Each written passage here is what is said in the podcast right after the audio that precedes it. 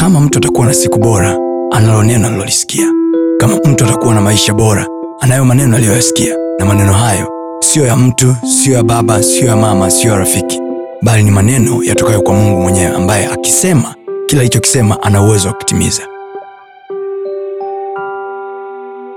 Enyi watoto watiini wazazi wenu katika bwana maana hii ndiyo haki. Kwa manake the moment unapoanza kumheshimu kumtii mzazi katika bwana. Manake you have found out. Umeipata haki yako. Ulioitafuta ulioipoteza ulionyang'anywa miaka mingi. Amen. kuna watu mnaonewa maofisini. Kuna watu mnanyimwa haki zenu benki. Kuna watu mnanyimwa haki zenu kwenye ndoa. Mnanyimwa haki zenu kwenye kazi. Unafikiri mungu ajui kwamba kuna wababa vimeo huku duniani? Unafikiri mungu ajui kwamba kuna wababa wakorofi huku duniani? Unafikiri mungu ajui kuna wababa wanaojua kuumiza watoto wao huku duniani? Unafikiri mungu ajui kuna wababa wanaobaka watoto wao wakuwazaa unafikiri mungu ajui kuna watu wanaoumiza watoto wao na ndugu zao. Nafikiri ajui. Najua. Ila amekwambia hivi waheshimu baba yako na mama yako. Kamaliza. Hajatoa maelezo wakikuudhi ufanyeje? Hajatoa maelezo siku mama akinionea akinizaa akanitupa alafu nikaja kumjua ukubwani ninatakiwa bado kumheshimu. Mungu kanyamaza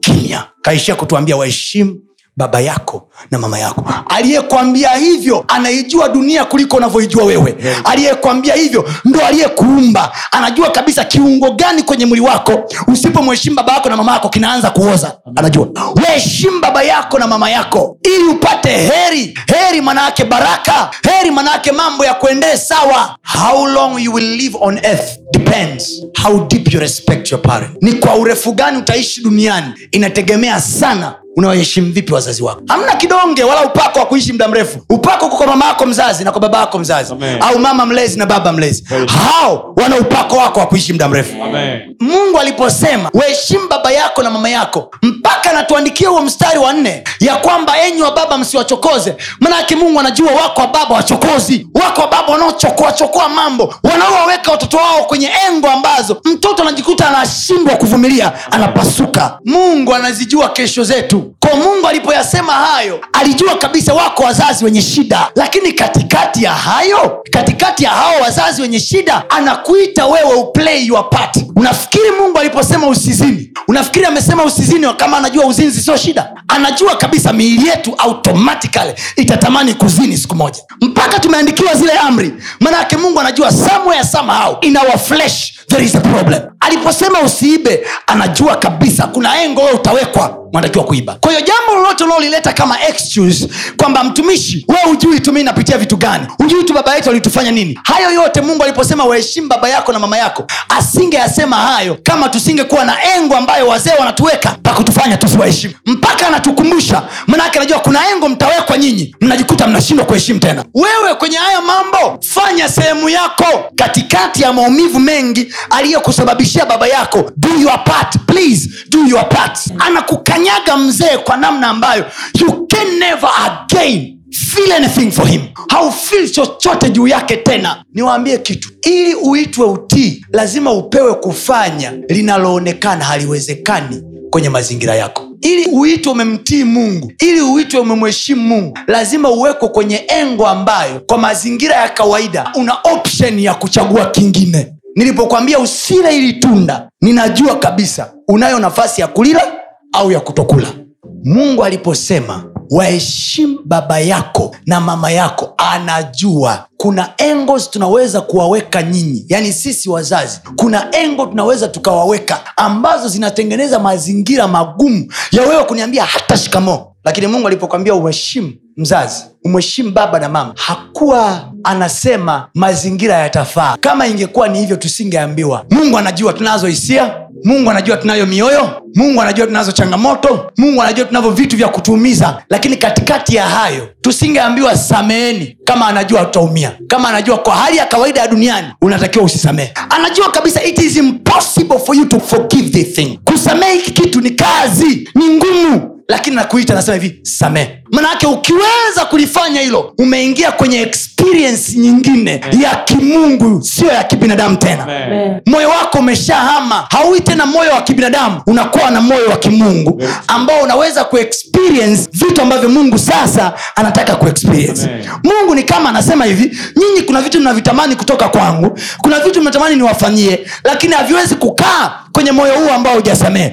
Haviwezi kukaa kwenye hali hiyo ya chuki. Haviwezi kukaa kwenye hali hiyo ya uchungu. Let it go and then I will do it for you. Amen. kwa sababu nilicho nacho mimi huku mbinguni sina uchungu. Mimi huku mbinguni sina mtu niliyemchukia. Sijaweka mtu moyoni. Nimesamehe wote. Tena nimesamehe bure. Nimewasamehe bila nyiwe kuniomba msamaha. Mkitaka kuwa na mapenzi yangu yesu anasema mapenzi yako yafanyike duniani kama anavyofanyika mbinguni. Mkitaka kuyaona mapenzi yangu yakitumia kwenye maisha yenu. Mkitaka kuona matendo yangu yakifanyika kwenye maisha yenu. Have my experience. I forgive easily. Nasamehe kirahisi. Naachilia kirahisi. Naachilia kirahisi.